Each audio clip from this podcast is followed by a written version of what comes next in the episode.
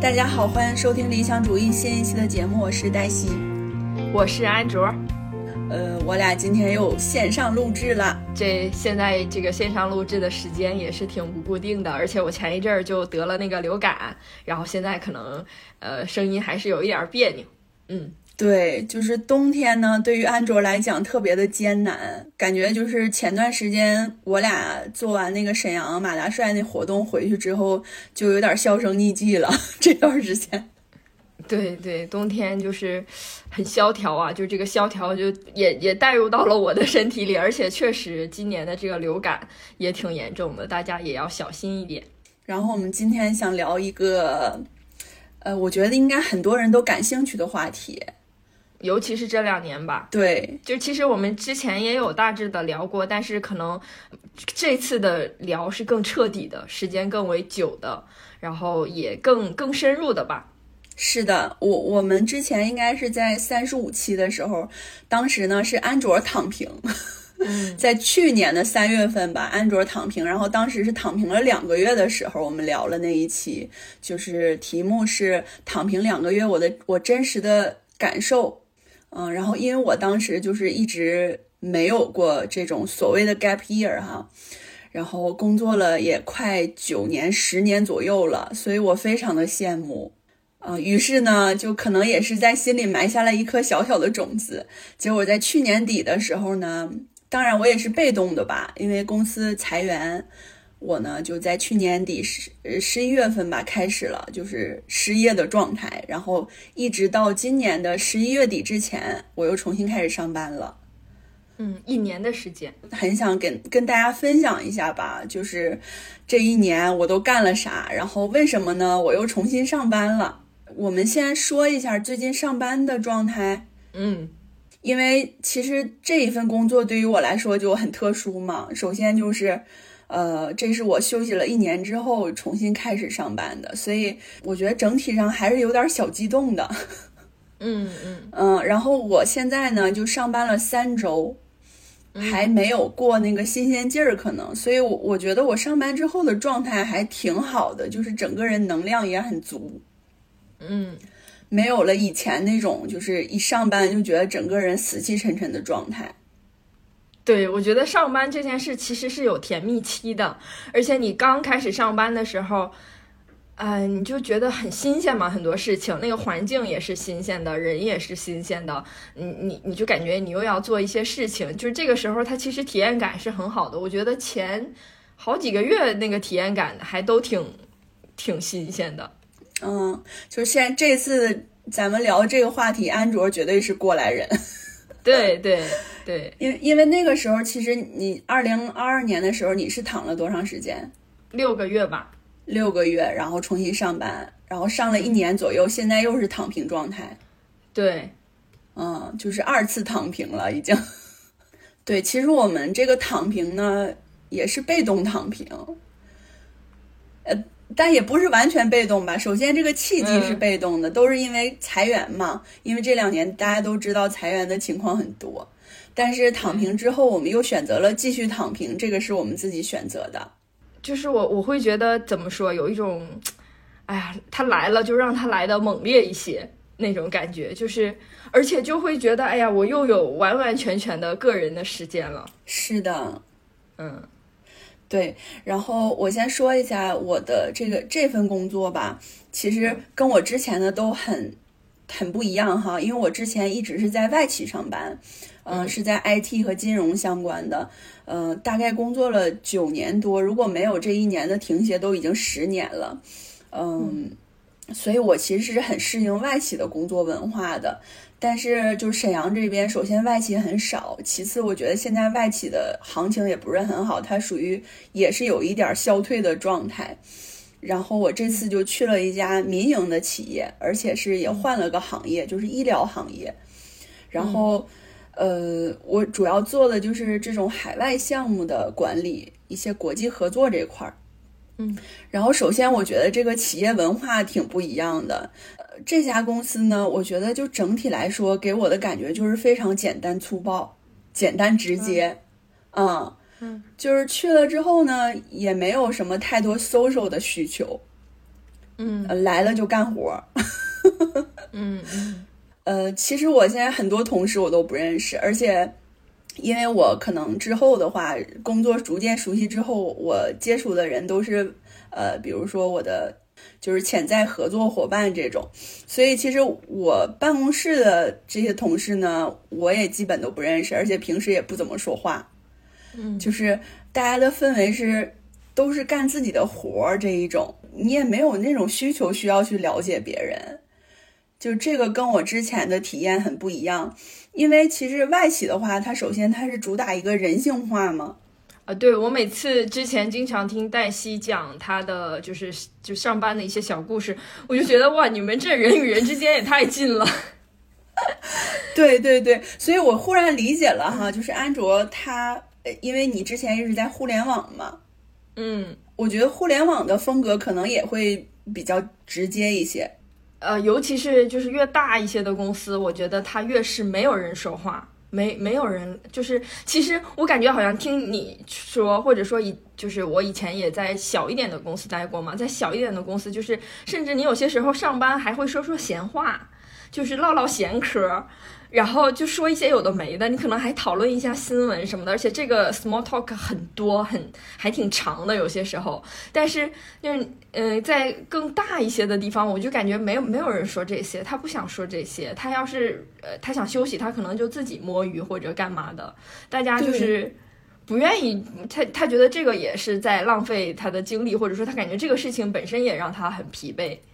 嗯，对对对，所以我现在我觉得我现在就是处在这样一个工作环境中，呃，我我觉得就还挺舒服的，说实话，因为我之前没有在这样的环境中待过。突然想起来一个事情，就是之前黛西有分享过一个她在上班的时候的小故事吧，就是她比如说想修个电脑，她会给 IT 小哥买个奶茶。这样的，就是像这种，我当时就感觉这个事情太有人情味儿了，那不是他应该做的吗？虽然我后后面有有学这样的，就是这个小技巧啊，但我会觉得，就是其实这种就是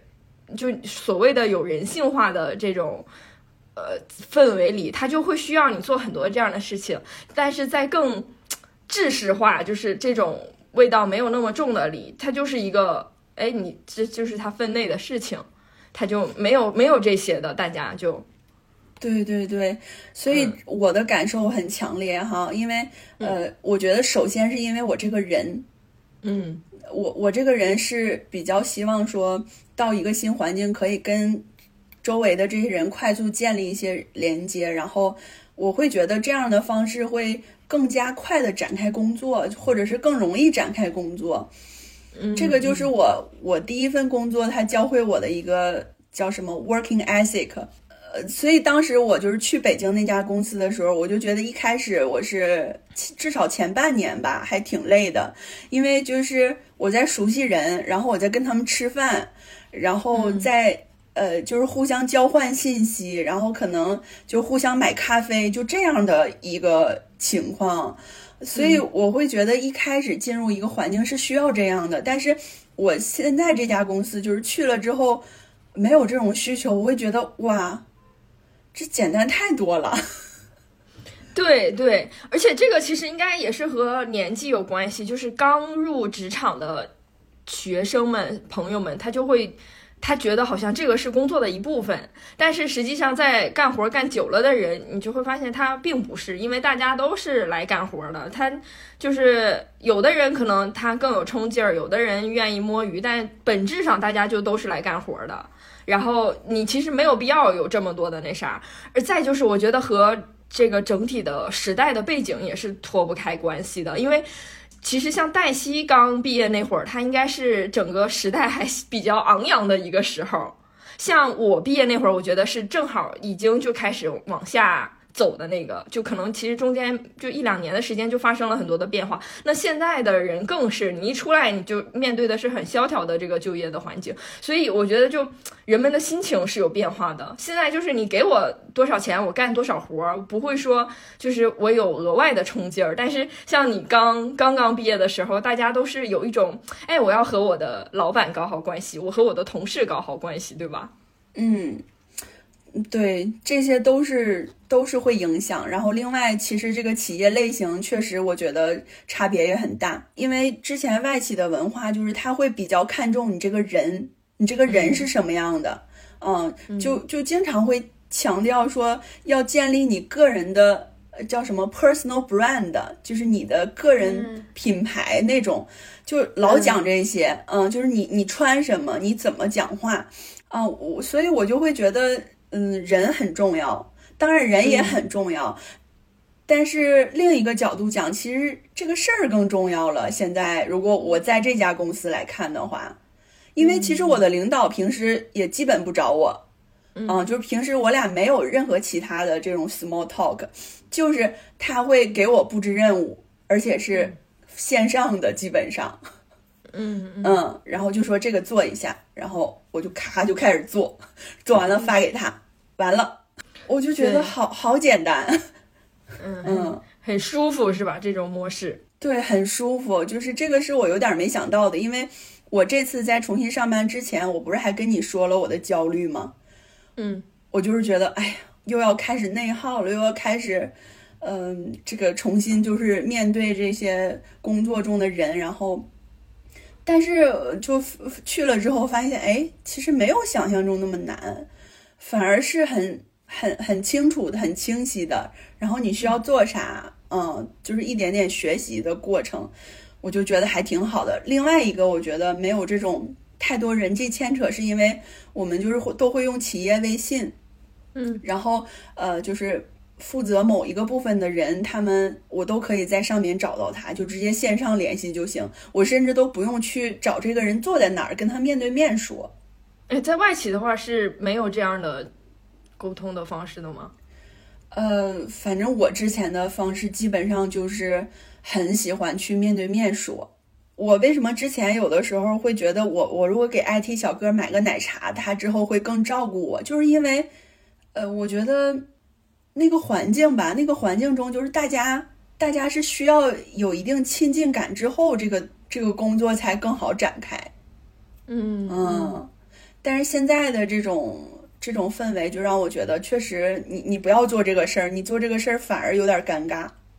嗯，对，除非你特别喜欢这个人，你是真的挺喜欢这个人的话，我觉得还是可以。就对对，然后现在就是一。也甚至有点谈不上喜不喜欢啊，因为都不了解，而且这个公司就是大家都互相叫老师。啊，呃，然后我也有点不适应，说实话，一开始就是我之前咱们播客里我不是说过我名叫啥叫，就比如说就就叫王阳哈，就是王阳老师，哦，他会叫你的名字加老师，对。啊，哎，这个是不是你第一个用你自己真名的公司啊？之前就都是黛西。是的，我再也不是黛西了。回到沈阳，竟然失去了黛西这个身份。对对，但是我如果对外的话，可能还是要英英文名；但是对内的话，就是就是老师了。嗯，就大家都是老师。然后这个老师加上你，你也会觉得天然有了一个就是距离感。呃，对对对，尊敬，互相尊敬的，嗯，对，不像是之前，比如说我们都叫英文名，呃，Daisy，然后 Andrew，就是就是觉得也挺亲近的。对，而且老师其实还也挺好的，因为你就不用考虑怎么叫啊什么的嘛，大家都是老师。因为就是其实互联网里也是有这个叫人老师的传统嘛，大家也都是老师，就是老师。反正也挺好用的，我感觉。然后叫什么什么总的话，你还他他其实他是有一些规律的，就是比如说，就是你可能叫一些女生的，就是女性的领导，你就会用他这个末尾的字加一个什么总。然后男性领导可能是用他的姓加总那个总。然后再就是他达到更高的一种级别的话，你可能要他的全名加总，因为他就是。一个很特别的存在了，嗯嗯，我我感觉其实私企里像这种关系，他就是到后面熟悉了的话，应该也是会有这层关系的递进的，就是这个总怎么叫，然后大家就可能在员工之间，大家互相都是老师，对对对，是有的，但是可能我现在就是一方面我我不太熟，所以我就可以都叫老师。如果说回头再熟一点，我我可能也得就是区分一下哈。呃，然后就觉得上班之后吧，整个人的这个时间上就更充分的利用了嘛，因为你你需要很长的时间在在工作的状态，所以你在工作之外的这个时间就变得很宝贵。嗯嗯，对，所以就觉得反而我好像就是剪辑的效率变得更高了一些，之前就很拖，然后现在就觉得，哎呀，我我下班之后我要赶紧把那期视频再剪一剪。嗯，要不然我就没有时间了。不像之前，我每天都是时间，然后我就更我就有点拖，我就不想剪，就有一点这种感觉。这就是我之前说的那个理论嘛，就是当快乐太白给的时候，你就不会觉得特别快乐了；时间大把的时候，你就感觉不到它的一个就是那种重要性。但是时间有限的时候，你反而觉得有动力。所以就就是上班的时候，就整个人生活会更加规律嘛。对对对。强烈推荐大家哈去我的 B 站平台上，然后听一下安卓老师 那一期，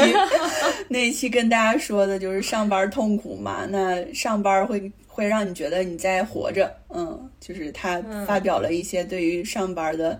就是这种痛苦的对比，会让你的快乐更加的快乐的这种理论吧，算是。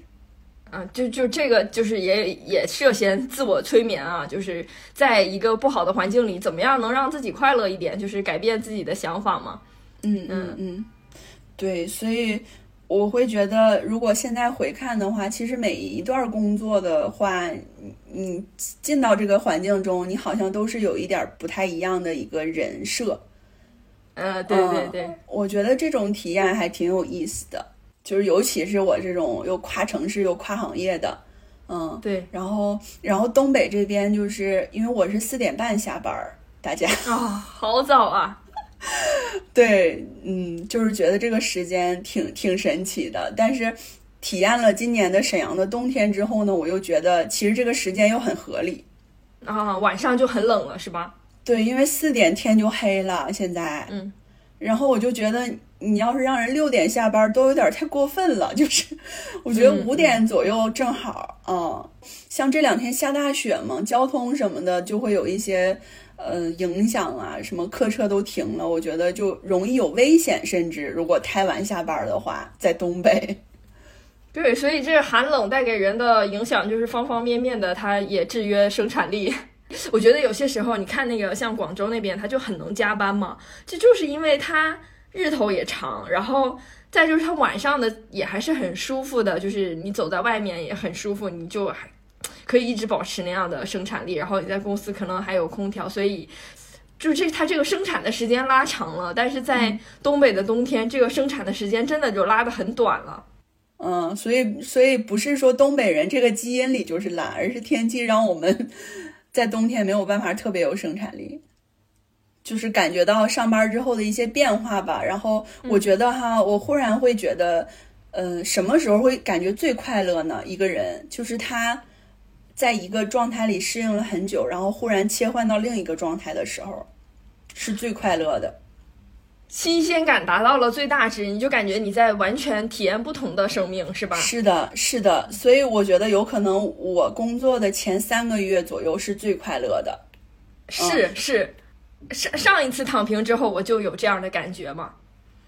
对，就像是我躺平前三个月，我也是最快乐的一样。所以我就想接下来说一说这个去年这一年我没上班都干嘛了哈。因为呃，我是十一月份左右，就是回家休这个婚假的时候，接到了公司的电话嘛，就这个裁员，然后结婚这个都在一个月发生了。然后十二月份大概也是。这个前后回北京收拾了东西，回到了沈阳嘛，然后紧接着就过了一个春节，啊，春节就是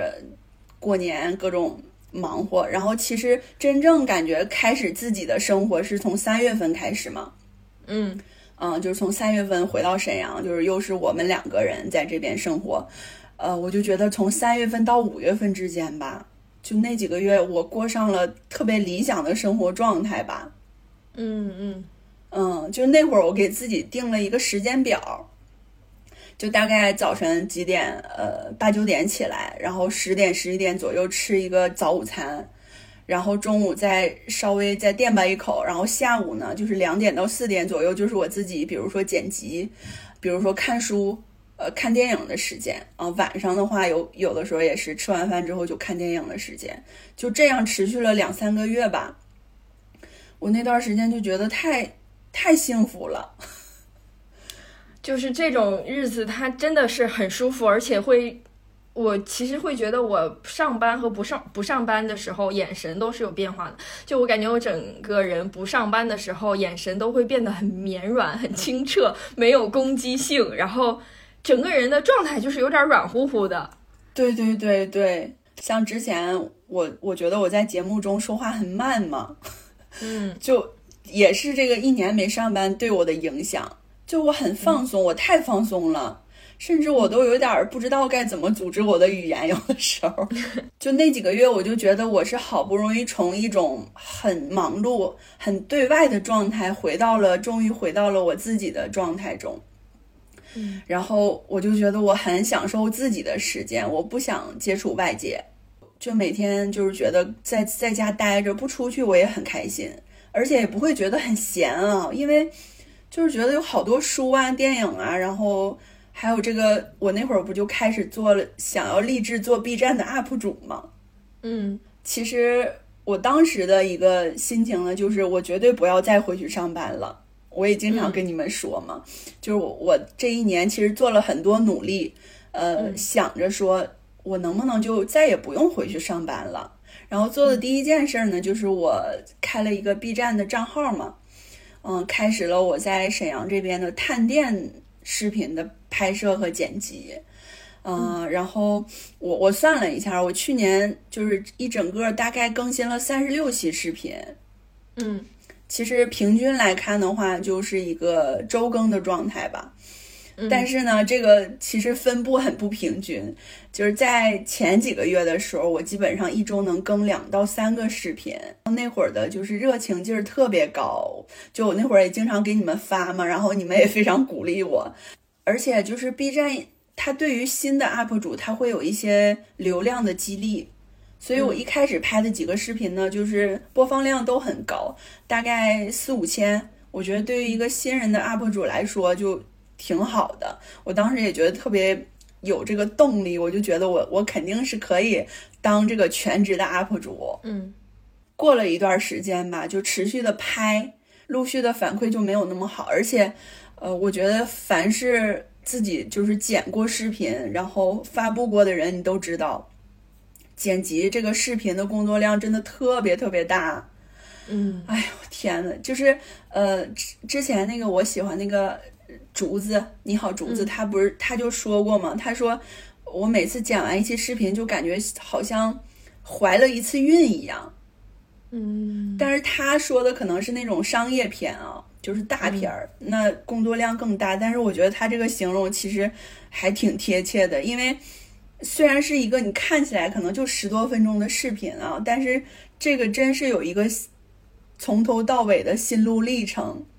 就是你怎么去拍，然后你什么时候去拍，然后你拍的时候都要拍哪些内容，你要怎么转换这个镜头，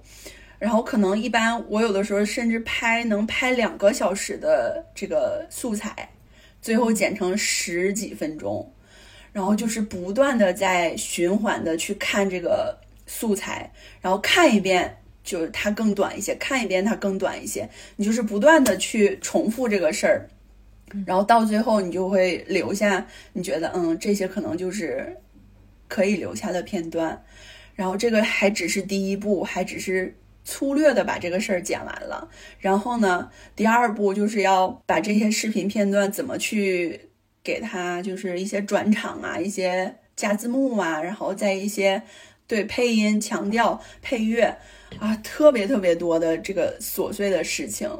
然后最后就即使你整个都剪完了哈，然后你到上传，你写文案，到你再去，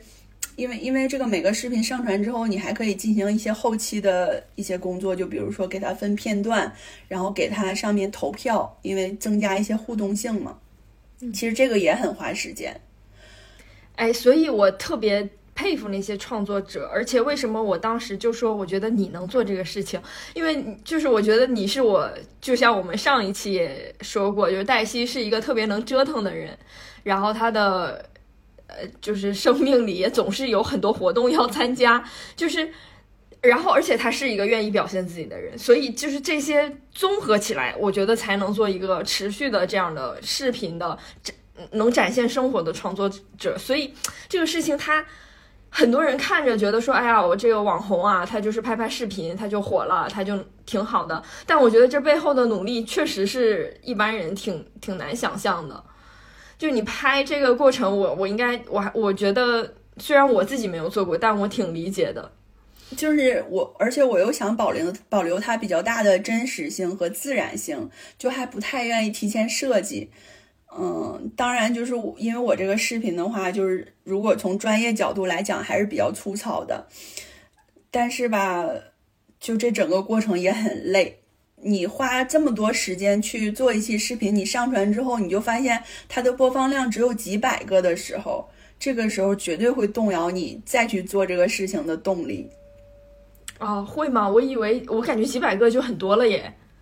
没有啊。因为，因为其实我觉得这个也分他，他是真的看完了，还是他跟你有互动了，还是说他只是点开然后又又走掉？就是这个各种视频，它都是有数据的嘛，你的完播率也好，还有就是你有没有涨粉，嗯，就等等有没有评论，就这些会非常直接的反馈到你的每一期视频中。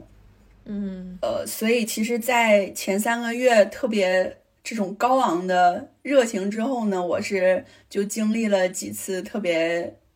有点这个就是倦怠期吧。这个倦怠期也挺长的，然后中间其实好长时间我都是靠着我就是要坚持做下去这个事儿来来坚持下来的。当然中间就甚至也有那种比如说好几周不更视频的情况，因为其实更视频这个事儿它很讲求时效性嘛。嗯，对，我觉得在互联网上发布的一切内容都很讲究时效性。对，而且就是个人，你对这个内容的时效性，你也是有自己的这个感觉的。就比如说，最好就是这个视频拍完之后尽快剪，尽快发布，就你整个的状态还在里的时候。但我今年就也也陆陆续续去了几个地方，中间也出去玩儿什么的，就断了几次之后回来再重新去剪，其实就也有点难，嗯。嗯，因为你的状态就已经从当时拍的那个气氛中抽离出来，然后你再看，可能就也就觉得就没有那么大热情了。嗯，就没有当时如果马上能剪出来，你就想，嗯，我我好想赶紧发布，好想赶紧让大家看见这种心情。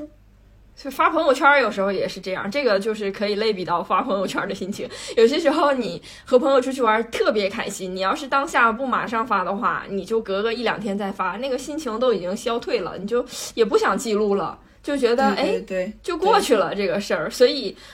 就是我觉得，就是创作的人他怎么样去。保持这样的热情还挺重要的，所以或者有些时候，就像你说的，它不是一个靠热情去支持的东西，它就是可能叫我要坚持做这个事儿。是是是，就是你后期不能太想这个数据呀，或者是太想涨粉的事情了，就是那样更容易放弃。就是想我我要把我所有拍摄的东西给它呈现出来就行了。嗯，因为因为那里边有我当时拍摄的很多的心血吧，还有我们比较比较快乐的时光吧，把它记录下来。对这个事情出现转机，其实就是最近嘛，我我跟安卓一起做了一次呃线下活动，在沈阳的过时俱乐部，就是我们上上期节目，然后那期呃节目我当时就是也拍了视频，我们边录播客也拍了视频，然后播客其实我觉得反响。好像还还行吧，就正常。但是视频的反响很好，对，大家可以去 B 站看这个视频。对，就是因为我其实当时更了两两期，然后有一期已经过四万了，就很多马大帅的粉丝。首先他们觉得，哎，竟然还有一个马学研究会总部这样一个有意思的地方。然后其次，大家觉得，哎，这些人在这问答马大帅里边的一些。人物剧情的问题，这个事儿太有意思了吧？就觉得很逗。这一期视频挺好的。之后我觉得我最近又重新找回了一些作为创作者的这种热情，对。嗯，对，然后也跟大家分享点干的，就是我我今天也看了一下，我这一年赚了多少钱。你你是说靠那个视频吗？两百，太准了哦，太准了，对，也就两百多，应应该也都是最近的这些的收益，是还有一半就是最近几期马大帅的视频给我贡献的，嗯，所以。基于我的这个体验来说，我觉得就是大家可以去参考一下哈。就是现在你想要全职去做 UP 主这个事情的难度有多大？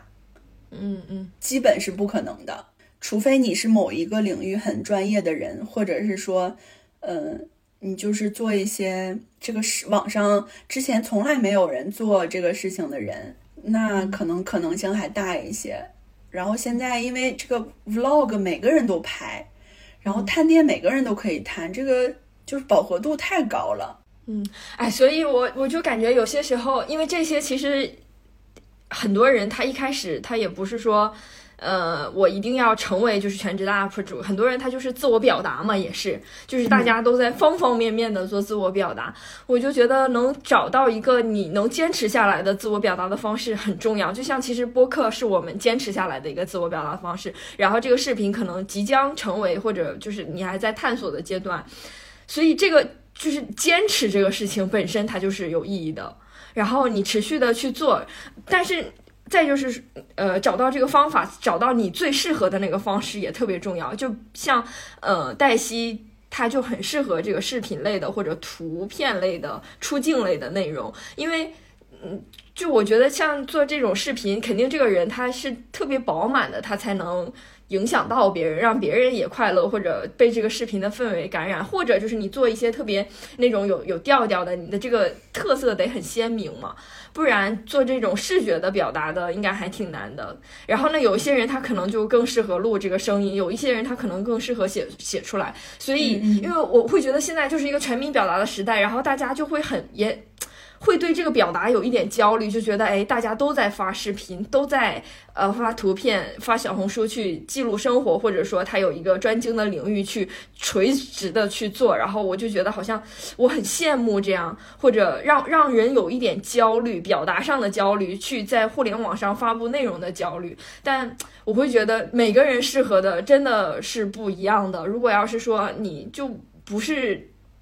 你你你不是特别擅长，或者你不是这一类的人，你可以去尝试。但是你在尝试很多种之后，就会发现最贴切自己的那个方式。因为我我个人感觉下来，最贴我的应该就是随便写一些，就是那种疼痛文学的东西。所以，嗯嗯，就这个是我挺挺大的一个感受。就包括我观察黛西和身边的一些朋友，他在做这样的表达，或者说做做内容的时候。嗯，对，然后播客这个渠道也很适合安卓，我我替你说了 啊，播，对，因为它这个都是就是你说就行，其实不太耗费你的什么精力。我觉得拍视频真的是很耗费人的精力的，因为你想拍内容，你就得有那样的环境，你得去动起来，是吧？身子就得动，得勤快。你剪也是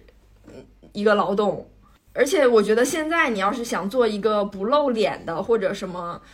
那种也挺难的，因为就像在外企里的那个概念，就是打造个人的品牌，在这个时候显得特别重要嘛。所以基本上我会觉得，哎，露脸它也是一个很重要的因素，对吧？对对，因为我觉得，尤其是像我们这种都是比较偏个人向啊，或者是分享自己的一些自媒体来说，就是你这个人是你长时间积累的。这个粉丝的一个基础，对，嗯，因为我们也也没有什么太多干货类类型的，就是就是主打分享自己嘛，还有自己生活中的事儿。对，因为 vlog 它其实就是一个真实性嘛，就是你对这个人的生活的全方面的了解，然后他发生的一些事情分享给你经验啊什么的，所以就是做个人向的内容这个。人的曝光程度还是挺高的，然后这一点就也是，如果要是呃可能内向一点的人或者怎样的，他就在这个事情 没开始之前就已经疲惫了。对，首先你得特别有能量，因为这个镜头一开开的时候，你就要调动你的状态。对对，嗯，所以我其实有一段时间就有点不想拍嘛，就是因为我自己的状态也不咋好。然后另外就是，呃你你确实要对分享有热情，嗯嗯，就是这个是一个特别原动力吧。就你你就我这种人吧，我特别想把我生活中的事儿分享出去，因为我觉得它有意思，它好，嗯，然后也想让别人感受到，那这个就是一个很大的动力。然后另外就是剪辑这个工作量真的很大，就是 如果大家可以去试试去剪一剪，然后感受一下，觉得还行的话，也可以试一试。因为现在我知道很多人都想做自媒体嘛，剪辑这个事情，我觉得也是挺个人的一个事情，因为我之前不是挺爱看那个吃家的好孩子吧，就一开始他那个号就是纯个人在剪嘛，就是那个妈妈自己在剪。后来有一段时间，应该就是他签了公司之后，就有专门的剪辑师帮他剪，那风格完全就变了。就自打那个节点之后，我就没太看过。所以就是你做这种内容，它就是这个。内容的基本就是你个人，所以剪辑它也是很反映你个人的一个特质的嘛。对它就也不太好外包出去，就这一点也是挺是的，挺累的。是的，所以真的就是这个事情一是一个彻头彻尾的，也算是一个创业的过程。虽然这个对这个事儿赚钱比较难，然后啊，然后我分享一下，我现在的粉丝有七百七十七，正好今天，啊，这个数很好啊，七七七。七七七，对，因因为在马大帅这几期视频之前，我的粉丝是三百，然后就一直在涨嘛，最近就觉得也挺开心的，然后也想说一下吧，这个事儿有的时候就是你真的不知道什么时候会会有一个比较受欢迎的视频出现，对，确实你也很难预料，就你也不能抱着这种期待，就是说，哎，我要把这个做成爆款，那个做成爆款，其实就你也不知道，真的就是做，然后哎，就忽然好像哎呀，终于终于终于做了这么久，有一点儿这个收获了的感觉。对，嗯就呃感觉也也是是你坚持带来的一个必然性。它看起来很偶然，但也是你一直做就会产生的必然性。是吧？但是我又不想这么说，因为我也不知道，就真的会不会带来必然性。就比如说，可能也有很多人他做了两三年，但但我觉得有可能，如果说他视频的播放量一直不好，他也做不了那么久了。真的，就是后期就会也很疲、疲惫了，就觉得我我不做了，做点啥不好啊？对，这个是第一个吧。我觉得就是这一年，我想着不上班，然后做的事情，然后这个事情我后来发现它不能全职做，或者说很难全职做，除非是说我以后的这个嗯，就是经济来源啊什么的，我都完全不就不用担心。那可以试，但是但是另一方面也是你自己对于这个事情你的热情也可能会消退，如果说没有反馈的话。嗯嗯，然后第二个事情呢，我觉得就是呃，我我另外一个角度就很想找一个远程的工作嘛，就是觉得如果说我不用去办公室上班，不用去接触这些同事，那内耗的这种情况就会少很多。所以其实我也是从今年年初开始吧，就从在家开始就也找了很多这种远程工作，就是呃小红书上大家总说的那些什么。Upwork 呀，那些我其实基本上都看了，并且咱呃就是播客圈不是还有一个叫 Free Lab 嘛，那个公众号，嗯，我们也加了那个微信，就是他也会经常发一些远程的职位，嗯，然后我我总结了一下，其实远程的职位它是很挑你的这个工种的，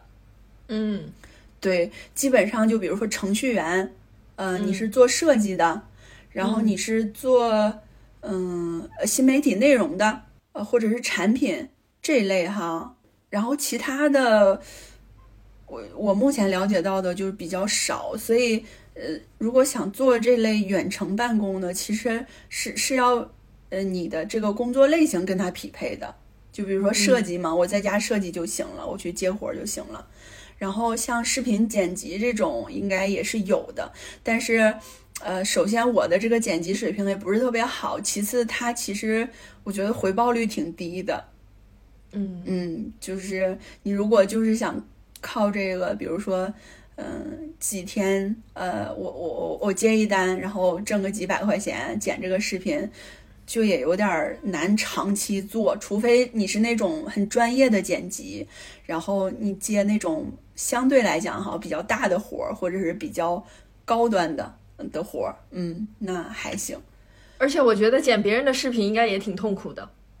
对，这就有点像设计师了，就是别人的需求，你要怎么去解读？有的时候他就其实没有给你明确需求，但是呢，你剪完之后可能就给你一堆意见，然后对对。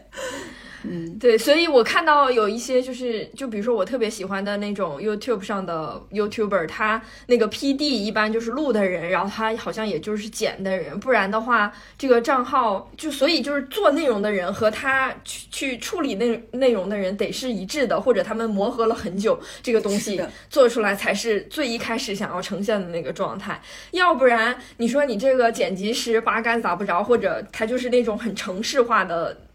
那种流水线型的内容，那网上也挺多的，可能也就又背离了你想要做这个的初初衷，是吧？是的。然后像这些国外的远程平台，我我看了几个，我觉得就是我个人来体验的话，就是 Upwork 还是相对来讲比较靠谱的一个。嗯，因为其实我在上面也有面试过几个，基本上面试都是项目经理的岗，因为这个我之前有经验，加上呃很多项目经理实际上是可以实现完全远程的。嗯嗯，所以这个方向当时面了几个，但是呃机会也比较少。一方面，另一方面就是周期也会特别长，所以当时就也没有匹配的。嗯哎，我可以分享一个，我觉得我就是做这种远程的小工，呃，就是赚的还可以的，那就是翻译类的。嗯然后尤其是因为呃，就是做游戏类的这种本地化的，然后可能几千字你就翻译这个词条。呃，它这个就反正这个收费，我觉得还可以。当然，这也是要建立在你对那个语言还挺熟悉的情况下，要要不然你本身就是其实这个语言，就比如说，其实大部分人的英语水平，他可能也没有办法做翻译，就是你得两边儿还都是比较流流畅的水平，然后你做这个翻译，你对你时间的消耗就没有那么多。再加上游戏类的，它给的算是比较多的，因为其实像翻译类的也有很多嘛，什么简历啊什么的，它就相对没没有那么多。但游戏类的，它就是那个比率，我觉得还可以。如果要是你对某一个语言特别在行的话，其实像。Upwork 上应该也有，然后像豆瓣儿也会有一些人就找这种翻译，但是现在这个它也有被这个 AI 冲击到，因为现在越来越多的人他都是先用那个 AI 翻译一遍初稿，然后他再去润色，所以那种翻译的公司里他需要的人也大大的减少了嘛。对我，因为我这份工作其实经常需要看一些外网的资料，然后我可以跟大家说，就是现在的这个网站的翻译准确率很高。对对，基本上我觉得百分之八十以上，甚至而且也是就是相对专业的一些名词、都可以翻译的很好，就很智能了，已经。嗯，是的，是的，所以。但是这个确实是我我之前就是我感觉哎做这种自己的私活儿，然后还能比较多的一个方向。嗯嗯，然后呃，就我今年不是在上班之前去了趟云南嘛，嗯。嗯，去了趟大理嘛，然后大理那边不是数字游民的天堂嘛，跟大家说一下我的真实感受，就是我觉得那边其实大家也是一样迷茫的，嗯。他好像就是被套在一个呃这个很自由的地方，嗯，大理，然后大家可能很多人去那儿躺平，我什么也不做，但我觉得其实可能你去短暂的体验一下还行，但是你一直在那儿，其实就是迷茫的程度，甚至不会比在就城市里低。对，就是我我其实一直有一个观点哈，就是人类能沉淀下来这种我结婚生孩子一代一代繁衍的这种生活模式，人生活了这么多年，他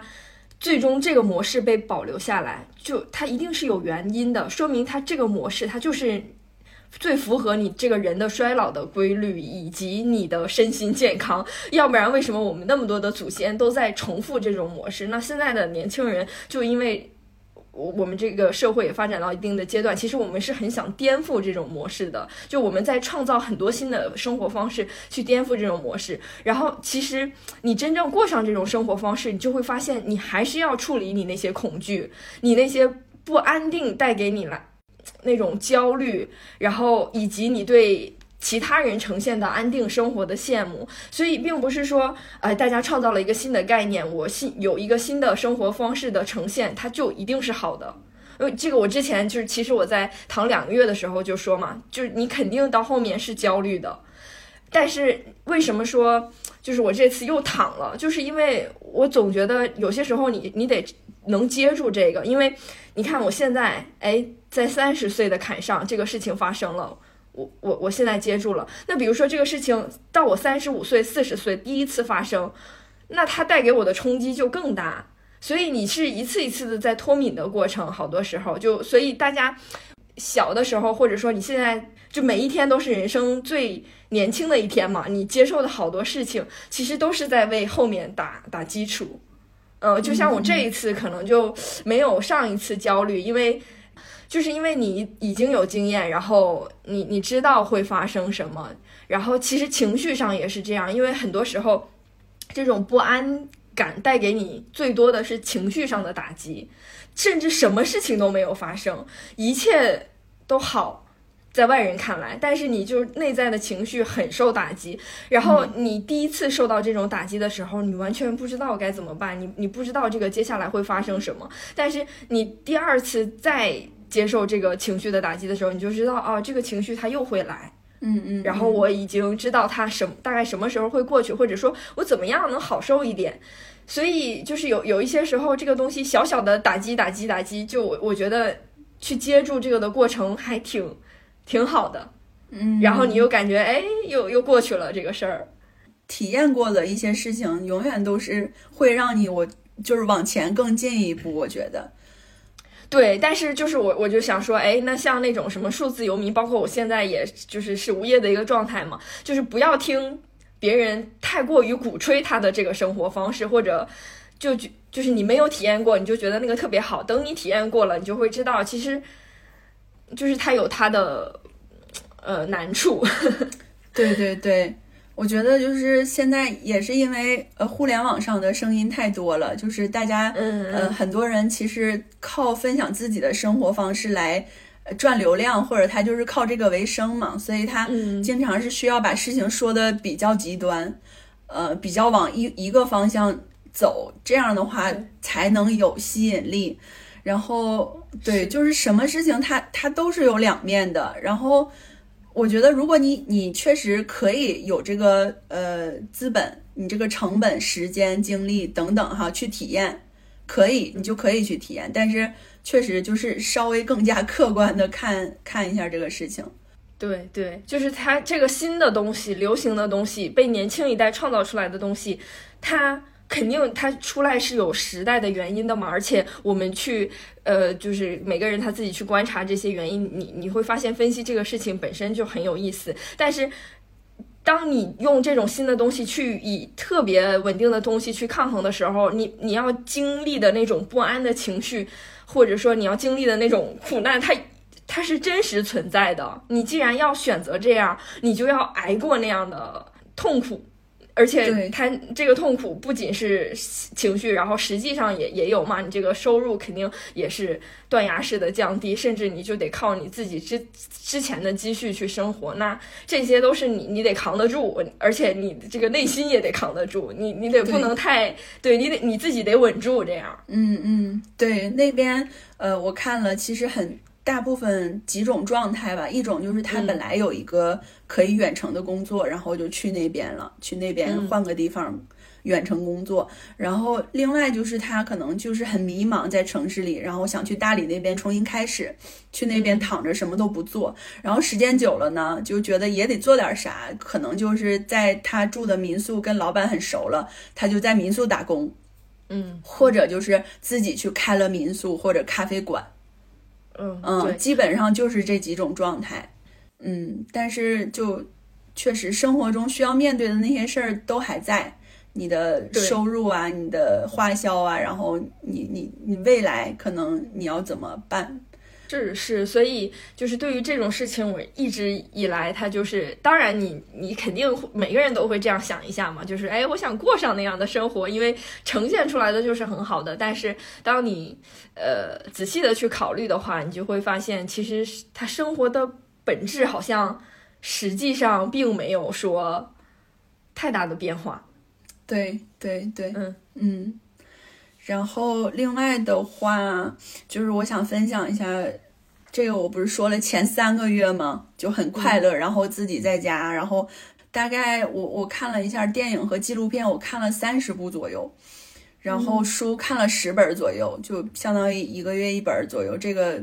比之前的频率都要高很多，而且是那种确实还挺沉浸的状态，嗯，因为不对外打开，你就可以。在自己的世界里不被打扰嘛，嗯，但是半年之后吧，这个状态就有变化了。我觉得我，呃，五一回家，就是那会儿我妈就开始催我找工作了嘛，嗯，就就是稍微心理上就有点焦虑了。但这种焦虑我说不好是，是他给我的，还是说我真的也对自己很担心？我我是觉得我不担心。但是有点复杂，这个中间，所以我我就会很生气，他催我找工作这个事情，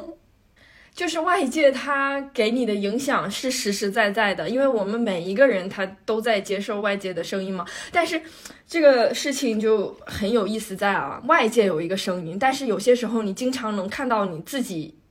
的脑子里也有一个声音。就是当你静下来，你就会看到你自己脑脑子里那些杂念一直在流动，一直在动，然后一直在想东西。然后因为你身子没在动嘛，你就有点像一个旁观者一样，你看那些脑子里一直在闪过的杂念，然后再加上和外面的这些声音，就是它这样联系起来，你就感觉哎呀妈呀，这个事情我想不明白了。对我，我很我很怨他，就是把我从我自己那个状态里给我拽出来了。对对，因为你只看你自己的声音的时候，反正你就是在和你自己对话。但是，一旦有外界的那个进来，然后他也参参与到，其实我会觉得这个是一个三三个人在对话了嘛。他这个就变得很复杂，他就会持续的影响你，就感觉好像让你觉得你自己心里没有逼数，就是我不知道我应该干。实际上，哎，我们成年人了，也自己都有有心里有点数，是吧？是，所以就很生气嘛，他就会呃怎么说？他说你你不能就这么闲着呀，你就啥也不干啊。但我没有，我其实也没有啥也不干，我每天也很忙，在家，就是我在剪视频，然后我们也在运营我们的播客嘛，就是我也在呃去看我能干点啥，就是这个都是在做什么。但是在他看来，我没有去上班，我就是闲着。而且我感觉人们还是挺忽视说，就是你活着的这种最根本的是什么？因为一旦你不上班之后，人一旦脱离这种规律之后，你就会开始想，哎，我活着的本质到底是什么？就是一天三餐还是怎么样的？你就这个时候，我我觉得是挺真正的活着的。就你你会发现，人其实即使不上班，你也会一直找东西来填充自己的时间。所以就是。这就是为啥，其实很多人他已经有钱有可以去有闲了，但是他没有办法。是的，是的，嗯，所以其实我这一年，我我有几件事情，我觉得也让我觉得很开心、很放松。一个就是我种菜嘛，种，嗯，就以前也没有做过这个事儿，然后后来呃，因为有时间加上尝试做这个事情，就每天看着它长大，并且收获了自己种的菜去吃，我觉得这个特别的。踏实，感觉就是有一种你见证了一个东西从零到一的过程。这个，对对，这个其实你你很难在其他方面去去看到这个嘛。另外就是我在沈阳这边也报了一个本地的那种登山社群，嗯，然后跟他们去周边去爬山，然后就周末总是在山里或者在一些小溪边儿，我就觉得接触这种自然。的时候，你的心情也是特别好的，这就是你说的那种回归一些比较本真的东西。对，因为呃，就像我这次就是休息，然后我妈妈就也来看我嘛，因为也有时间能陪她一起。然后她看我日常在家一个人的时候，她就会说：“哎，我觉得其实你一个人在家挺孤单的。”她倒是没有说催着你工作什么，她就觉得，哎，就是原来一个人在家的状态是这样的，就觉得你很孤独。但我我会觉得我是完全享受这种孤独的。嗯嗯嗯，就是我觉得我不想逃避它，因为。嗯，因为我就感觉人他就是你孤独的时候，你是完全的在为自己而活。是的，是的，嗯，所以就然后你去面对这个的时候，就有有一些时候哈，我感觉就是慌忙的再去找工作，或者像之前的时候，嗯，大学毕业，很多人就会考虑纠结我要不要考研啊什么的。我我我有些时候觉得，其实这个也是一种挺仓促的逃避。嗯，你你就没给自己时间去考虑那么多嘛？或者说，也是这个生活，它就连着轴带着你，就一直滚滚向前，就没有给你任何你去处理这个的时间。是的，就是你就一直很仓促，很仓促。当然了，就是这个考虑你生活的意义，或者说你自己啊，对这些考虑的时间也不能太长，就是达到一年或者两年之久。他就你会发现，因为你考虑不出来什么，但是这个时间确实又需要，就是因为你活着，它就是这样，你没有什么别的办法，时间在流逝，你得喘气儿，它就是你你自然而然的接受这个事情，你又开始投入新的生产去赚钱的事情，然后维持自己的生活，你能做到这样，我觉得差不多就够了吧？就对对，所以我会觉得，就是我不知道其他国家可能。有可能有一点不一样，但是起码在中国，就是大家都是一步一步往前走的，并且，嗯，就是你你一旦稍微脱离一点儿，就整个这个周围的人环境就会就会觉得你你你没有走上正轨。这也是为什么，甚至很多精英，我们看起来他已经很牛逼的人，他也也会在焦虑，因为你他会可能会觉得说，哎，我走错。下一步，任何一步将会对我的生活造成非常致命的打击，但是实际上也不会。是的，是的，是的，就是人活着其实是一个挺简单的事情。嗯，对，我觉得确实很多时候大家把一些决定和一一个个小的决定看得太重了，就会觉得我如果不那样，我就完了。但实际上，这些在未来就更久来看的话，它就是一个很小的一个拐弯儿。你如果的你的你的大的方向是是往这个方向走的，那你最后可能还是会回来。对，这说的就挺玄乎了，有点像是命运。对 对对，哎，反正就是我我就想说，我妈一直催我找工作这个事儿，让我挺生气的。而且那段时间，甚至我都不愿意跟她视频了。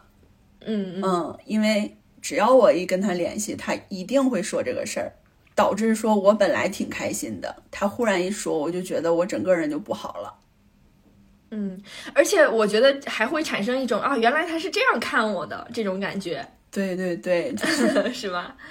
就觉得他也不了解我呀，他就说你怎么你之前那么上进的一个人，你现在怎么放弃自己了？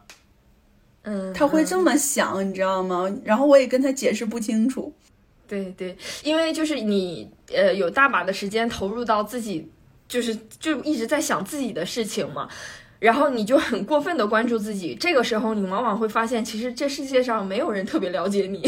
这个也是会产生的一种情绪。我觉得，就是其实这世界上没有人会特别。了解另外一个人，你的爱人也是，你的家人也是，就是所以就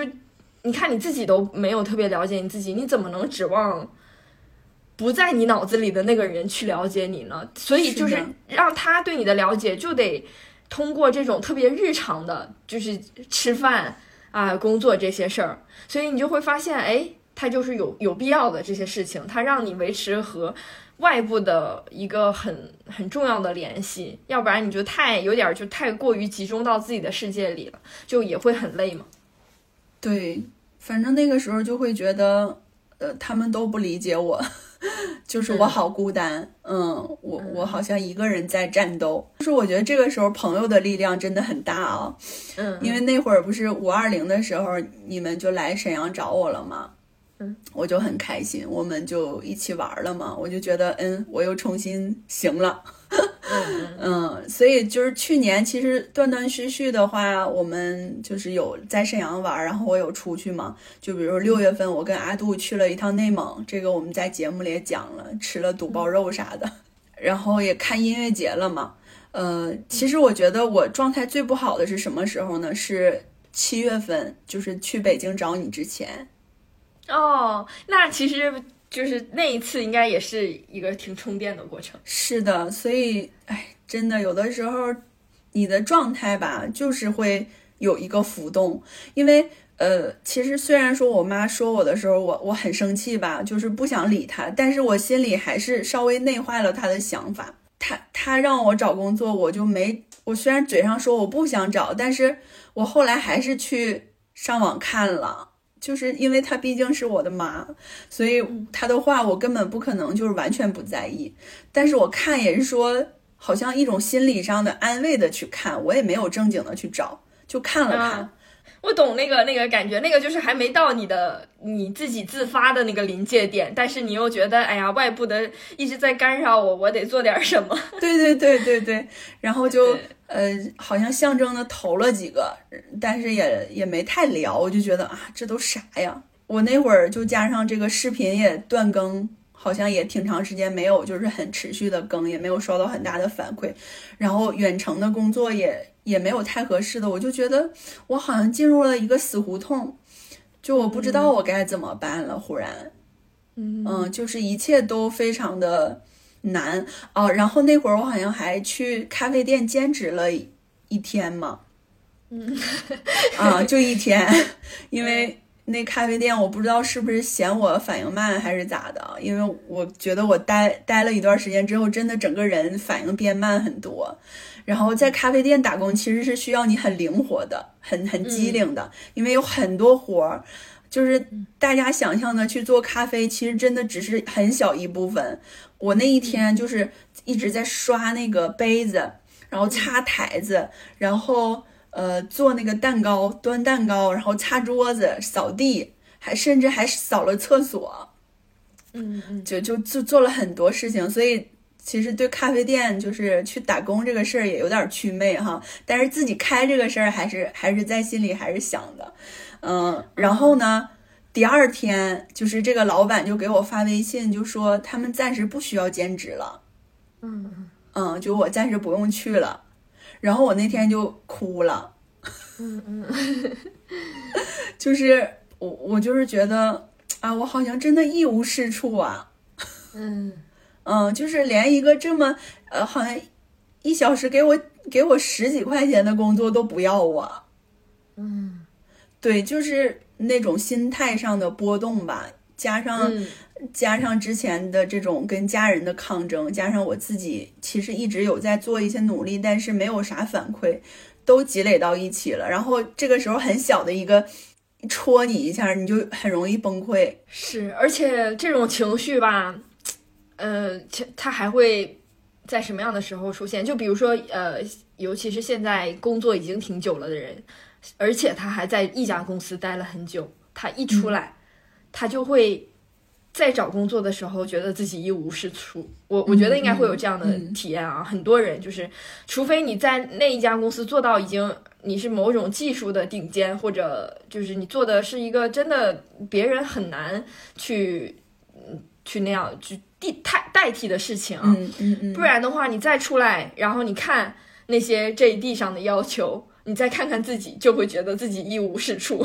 嗯，是的，就一定会出现，而且，嗯，就是也会有一个周期性的出现。所以这个就是我在体验了几个月神仙一般的快乐日子之后呢，就出现了这种低谷吧，算是最低谷的时期，因为是。第一次冲击到我了，我觉得我一无是处了。然后这个时候就正好我们一起在北京做了那次线下的酒会活动嘛，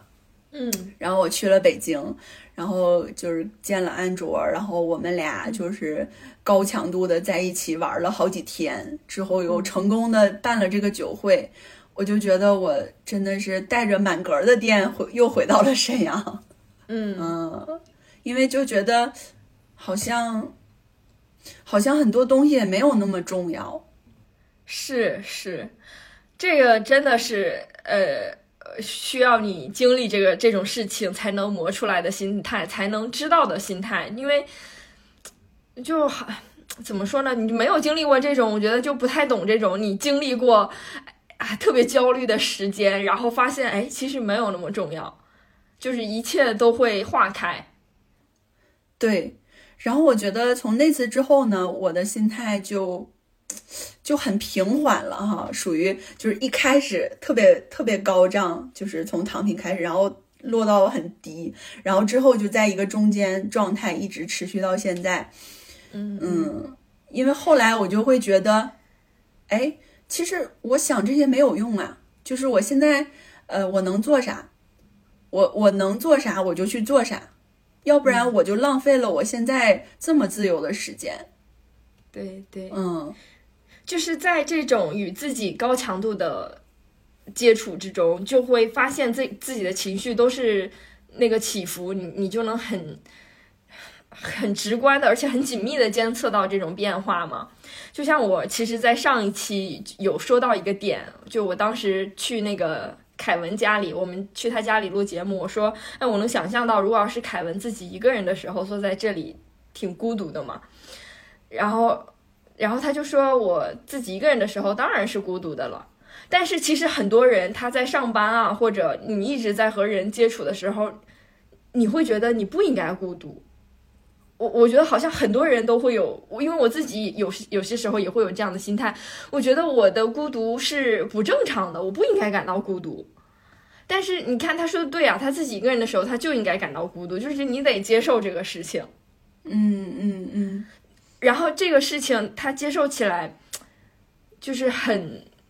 很很直观，然后并且他就是一个很切身的体会，就是因为你有时间，你你有大把的时间，完全的和自己接触，你才能完全的知道，只有你和你自己的那个意识的时候，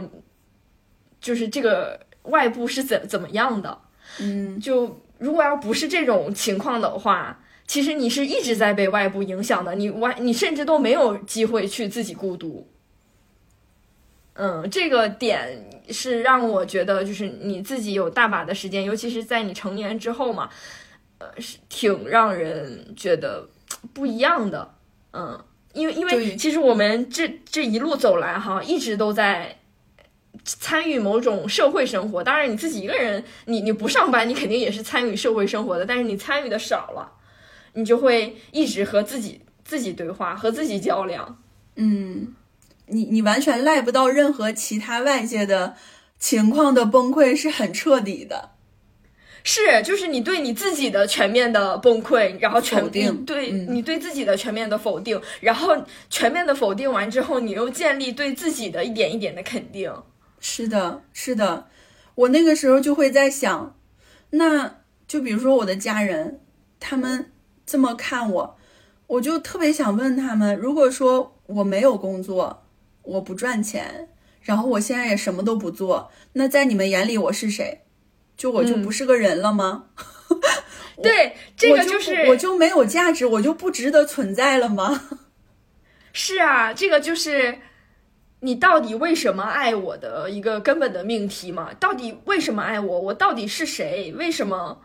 你爱我的原因是什么？为什么我值得被爱？这个你要解答这个命题是很很痛苦的一件事情，因为有些时候到最后你会发现你自己一文不值，你自己也这样认为，然后你就会开始反思：我到底有什么样的价值？我最核心的价值是什么？我这个人为什么是独特的？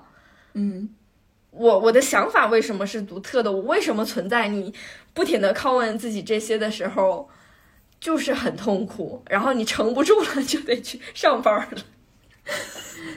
嗯，因为我觉得，甚至这个东西，你你想这么半天，它有答案吗？好像也没有答案。但是结论就是，我是值得被爱的，我是不一样的。对我就是这样啊，我，嗯，我脱离了所有的身份之后，我还是我呀，就是我，我希望他们能能真的爱这个我，然后我当时就觉得他们不是真的爱我呀。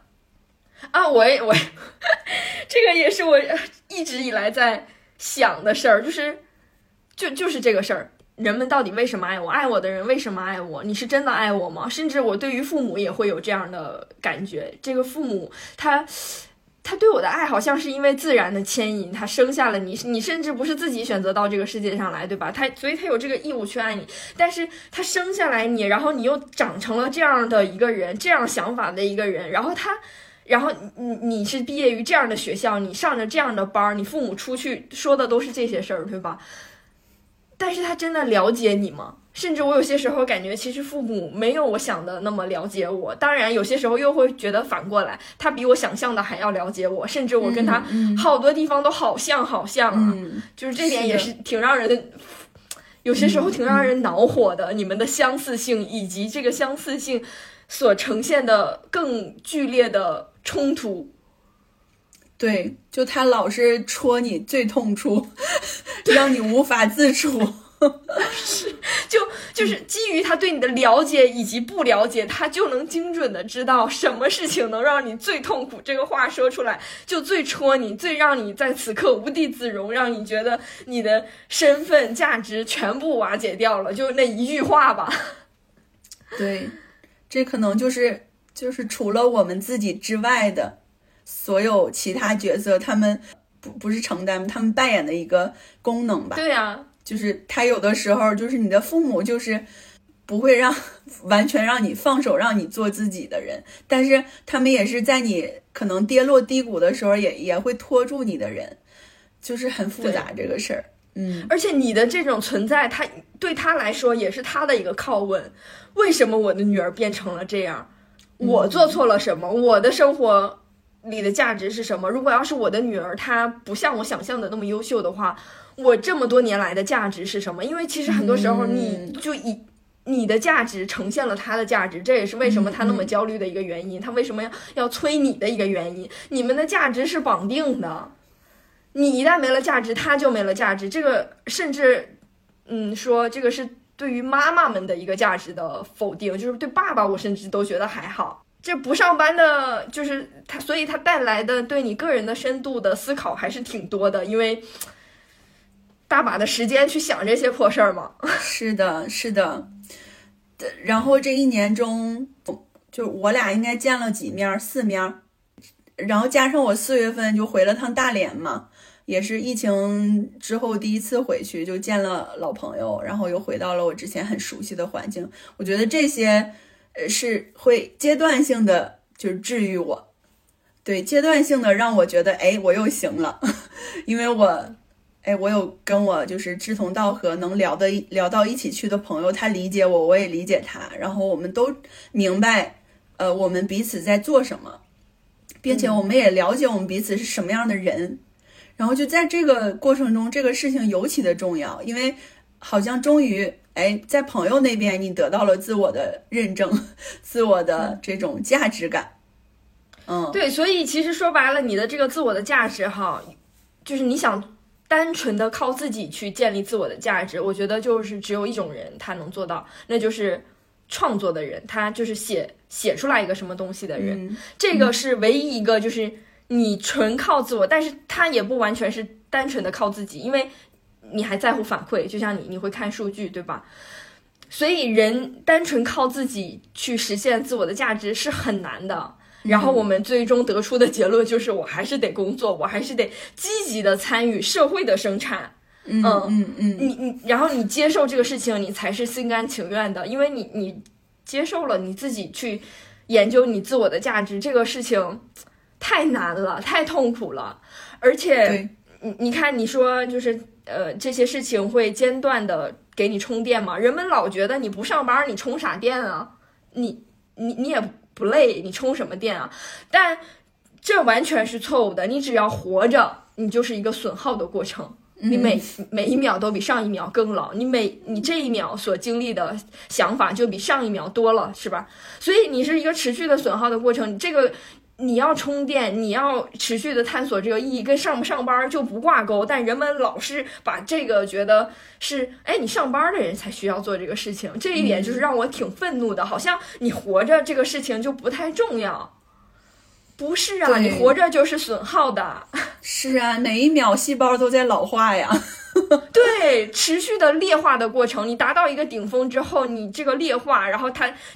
你的身体的劣化，你去老去，然后你脑子里想法的变多，带给你的身体的影响，带给你整个想法上的影响，它一直是持续的呀。这跟上班有啥关系呢？所以其实我躺了半年之后呢，下半年开始我就呃对外打开了这种状态，好像是从北京回来之后吧，我就觉得好像因为我之前太在自己的世界里了，嗯，那很多东西，呃，一方面它是不太。完整的，另一方面就可能陷入一个自己的死循环里。后来回来之后，在沈阳这边，我也就开始对外接触了嘛。就当时接触了呐喊书店嘛，然后认识了小白老师，之后才有了我们这个跟郭史俱乐部的这个活动。我觉得就好像很多事情都是一点一点自然而然的发生的。九十月份左右吧，我可能开始真正的想要去找工作了。嗯。嗯，就真心实意的想要去找工作了。嗯，一方面，呃，第一个其实我担心的是，觉得我好像这个中间的停断时间太长了。嗯，那我我如果就是一直不续上的话，我之后可能很难再去工作了。嗯嗯，另一方面呢，就是因为我这个年纪，加上我已婚未育的状态，就是我的工作找工作的难度增加的更大。对，所以我就会觉得，那我现在是不是先找一个工作先做比较好？虽然说不一定要做多久哈，或者怎么样，但是，嗯，感觉生活应该发生点改变了。然后，反正找的也不是特别顺利吧，一开始，而且，呃，就是我我说我们要聊这个话题，就是朋友也。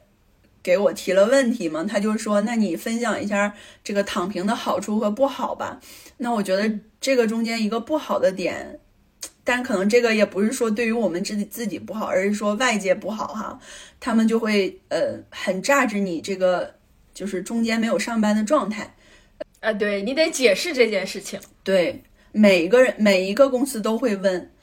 呃，然后我的解释是啥呢？我的解释是说这一年我在装修。嗯，就是因为首先我换城市嘛，其次我结婚，然后我说我在装修，我再重新就是呃适应沈阳的生活，呃，我觉得这个理由相对来说还是站得住脚的，因为也看了一些呃网上的帖子，大家就说你这个理由一定要是一次性的，嗯，嗯，就比如说呃有的人说你如果说呃去照顾生病的家人这种，可能有点不太行，因为。大家会想，那万一之后还有对你下次有这种情况，你是不是还会选择呃去照顾你的家人啊？就首先，我其实很讨厌这些企业，他呃无法理解这个事情。哎，所以这个就是这个就是制度的问题嘛，就是所谓企业它就是 资本主义的制度嘛，这资本主义的制度它就会。他他就是他不看你个人的，他他自己要运转起来，所以他总要为自己找到那个最合适的劳动的机器。你你能怨什么 HR 吗？你怨就是就没有办法，你也没有办法怨单个的公司。这个就是这种制度它最根本的问题点，它的矛盾点所在。然后你要是一直在那个里面，其实你是看不到它的这个问题的。但是它实实在在是有问题的，就是你其实是没有办法解决这个。然后，但是你一旦进入到那个里，你就又成了这种制度的拥护者。拥护者，嗯嗯，是的。呃，再再一个就是加上现在找工作的人大于工作需求本身，所以他们的选择太多了。那一旦你有这个让他们觉得会有一点担心的事情，那那你的竞争力瞬间就下降了。这个这个是我觉得最直接的，你说躺平之后的一个坏处吧？对对，就是它肯定对你的这种现实生活啊，并且影响你的物质生活，这个是肯定的。对对对对，啊，物质生活说到这个，就是我那位朋友他就问了我嘛，说那你这一年躺平花了多少钱啊？其实他没问我之前，我真的没有太算过。然后我我大概看了一下，我觉得好像就整体上哈，就是花了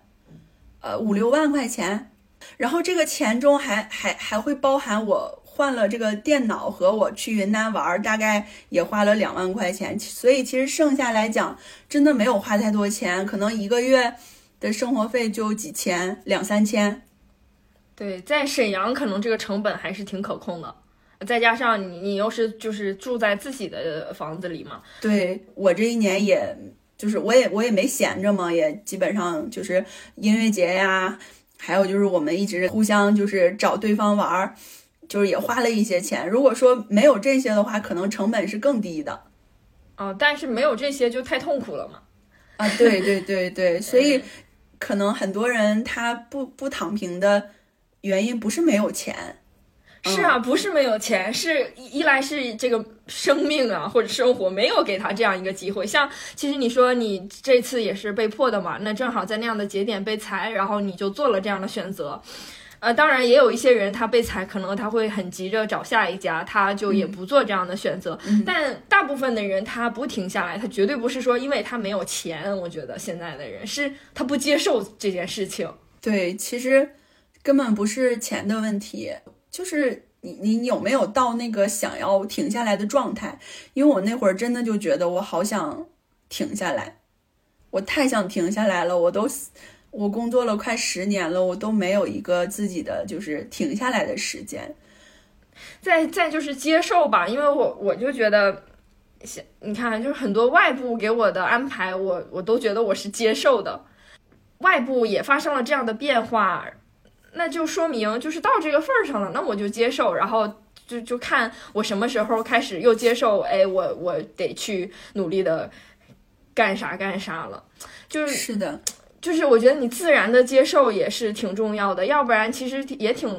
挺难过的。就你你一直在和什么东西做抗争的时候很累嘛。呃，也有一些人他可能看得更远啊，他会觉得，比如说你到了六十岁，你会不会后悔你现在就是这段时间？哎，你可能浪费了半年，浪费了几个月啊。这种的话就不知道了。其实你从更长远来看，因为我们也没有经历过嘛。对对对。对，那个就不知道了，因为你不知道命运将如何改变。你可能到晚年，我觉得按照现在的发展啊，像我们到晚年过得十分凄惨，那都是有可能的。就像，呃，就像比如说像日本、韩国，他到很很很大岁数，他都在工作。但我们其实中国人会有一个观念，就觉得哎呀，那么大年纪了还在上班，就觉得哎，这这个就是凄惨的。他会觉得我要就是将我的。钱攒到一定程度，然后我一定要安，就是一享受那种什么都不干的状态，到了一定程度。但我会觉得这个东西本来就是挺动态的，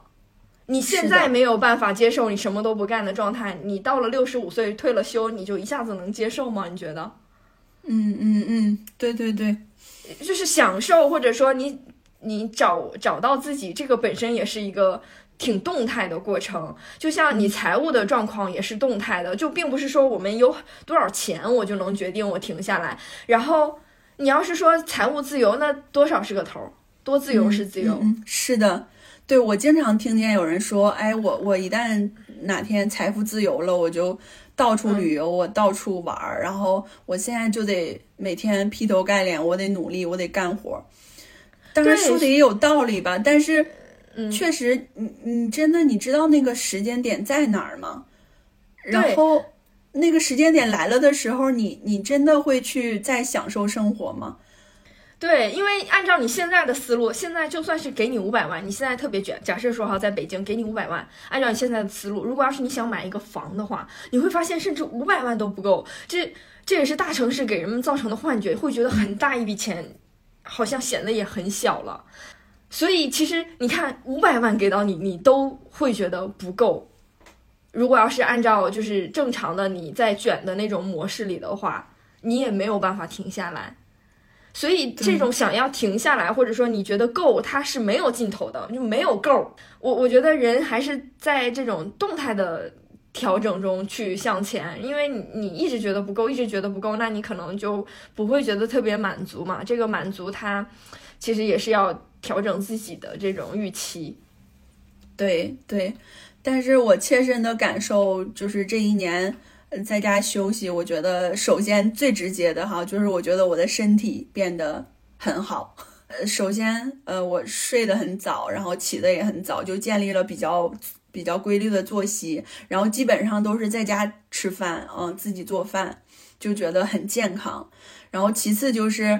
呃，整个人太特别放松嘛。因为就没有那种工作的压力，或者说对外接触，甚至就是很慵懒嘛。嗯，反正就是这种休息的时间还是挺难得的嘛。然后都可以做挺多自我调整的。就像刚刚我们看视频，黛西就说皮肤变好了。其实我是有也有做一些实际的操作让它变好，就嗯就是那个什么光子啊这种。那你在这种休息的时间去做就挺好的。然后而且它也实实在在的。能提高你的自尊感，然后，而且确实，呃，我也会觉得，就这种停下来是一个挺好的，让自己在变得健康的。一个时间，就比如说我现在就在喝中药，然后而且是每天早上晚上的喝。就其实你上班的时候，你想很规律的喝一些中药啊，然后保保证一些忌口啊，还挺难的。但你停下来的时候，就会做这些充实自己的事情。因为我最近身边其实会有一些朋友陆续的被裁啊，或者说他的工作呃公司效益不太好，他可能主动选择出来，他就会问我你每天都做什么？就是你之前躺的时候，你每天都在做什么？你可。靠什么去充实这每一天？对我会觉得这个问题就是挺悲哀的。那你想一想，你就是，所以我们就是没有想象过自己不工作的生活状态，你才会问这样的问题，对吧？你没有真正的生活过，大家对这种生活想象的缺乏，就说明了我我们现在的生活其实也是有一点点畸形的嘛。你竟然无法想象你这一天没有被。八个小时占掉之后，你能做什么？实际上，你人活着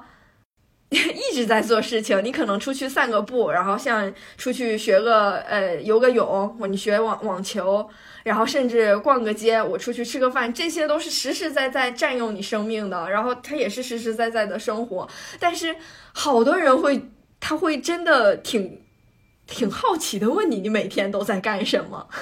就是初期我会觉得这个问题好冒犯啊，就觉得好像我这一天就是坐着在等死。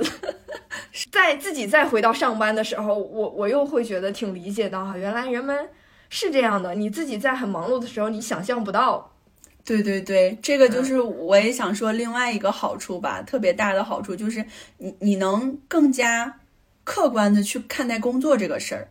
嗯，因为之前你就会觉得我我一直是被迫工作的，或者是我一直就是得工作，我就是得上班，然后这个状态从来没有停过，嗯，好像就是哎上班太痛苦了，我也没有其他选择。但是停下来之后，然后再次我是自己就是比如说我就是想去上班了，然后那我会觉得哎这个是我相对来讲更加主动的一种选择，并且。我会觉得上班这个事儿呢，在我的认知里也发生了改变，因为我我在停下来的时候，其实去想象上班的生活，其实它是也有很多好处的，但是这个是你一直在上班的时候感受不到的，就是比如说很规律的每一天，然后加上你很规律的产出，然后让你实现这种就是你是一种动起来的状态，对。你整个人是一种。活有活力的状态，是的，这个就是还是说白了，就是你的经历丰富了之后，你就有更统筹的视角去看这个事情，你有更大的视角去看这个事情。你当然啊，我们这个其实也是这个时代带给我们的，因为现在可能很多像我们这个岁数的人，或者说年轻人都经历过像我们这样的。一个时期，那可能像之前我们很多长辈他没有经历过这样的时期，所以我们其实分享这个经历也并不是说鼓吹，哎，我停下来就是好的，也不是觉得说每个人停下来都是有必要的。如果没有给到你这样的机会，而且你一直都很顺，你当然没有必要停下来。但是你一旦你你面临要停下来，或者说有这样的时间给到你的时候，你怎么去应对这件事情？你怎么去看待这个事情？而然后再就是我们作为一个，哎，感觉这两种生活都经历过一点儿，然后有更多的视角去分享，说，哎，它其实是这样的，你从这边看是这样，从那边看是那样。是的，是的，有可能再过个一两年啊，那我我比如说我这份工作我又觉得有点够了，我又想去寻求其他的生活状态，那也是特别正常的。嗯，就是就是大家可能都是在流动的，嗯，不管是城市啊，还是你的生活状态吧，我觉得都是一种可以切换的。然后在切换的过程中，就是会有很多新的想法出现。对，让生活自然的发生 flow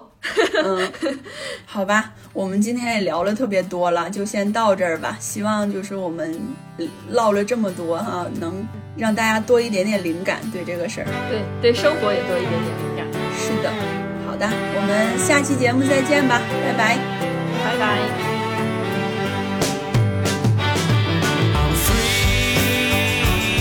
to be whatever i whatever i choose and i